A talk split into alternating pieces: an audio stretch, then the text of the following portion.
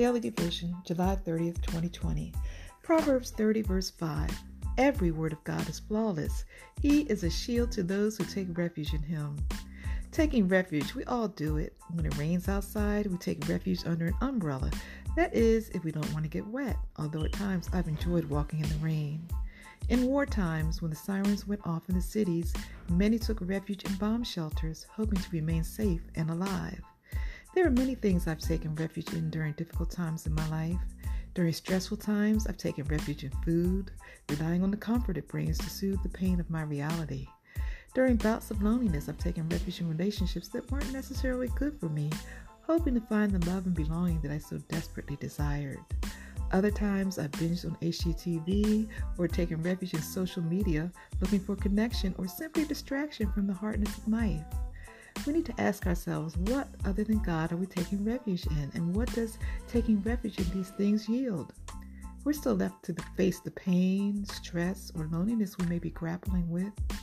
Our life circumstances don't change, and when we look back, we realize we've simply wasted a lot of precious time, time that can't be reclaimed, trying to meet our needs on our terms. I recall a friend many years ago who was devastated because her husband left her for someone else. In her grief stricken state, she was hoping her church family would provide the comfort and support she needed. Much to her horror, instead of being seen as a victim, they blamed her for the failure in her marriage and ostracized her because of their stance on divorce. When she told me her story, I was incensed. How could God's church, a spiritual hospital, instead of addressing her deep wound, injure her further so that she needed emergency surgery?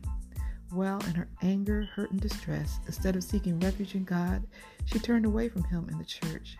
She engaged in a lifestyle that would further injure her, trying to find comfort in men, returning to the lifestyle she lived prior to coming to the Lord.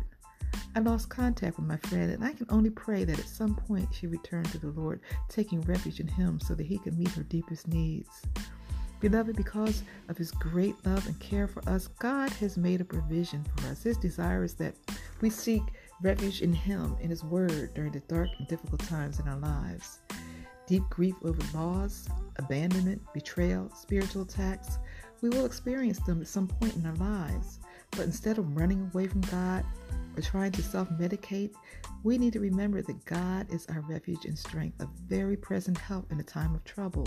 He wants us to come to Him, to make Him our hiding place, to seek refuge in His Word, to abide under His wings.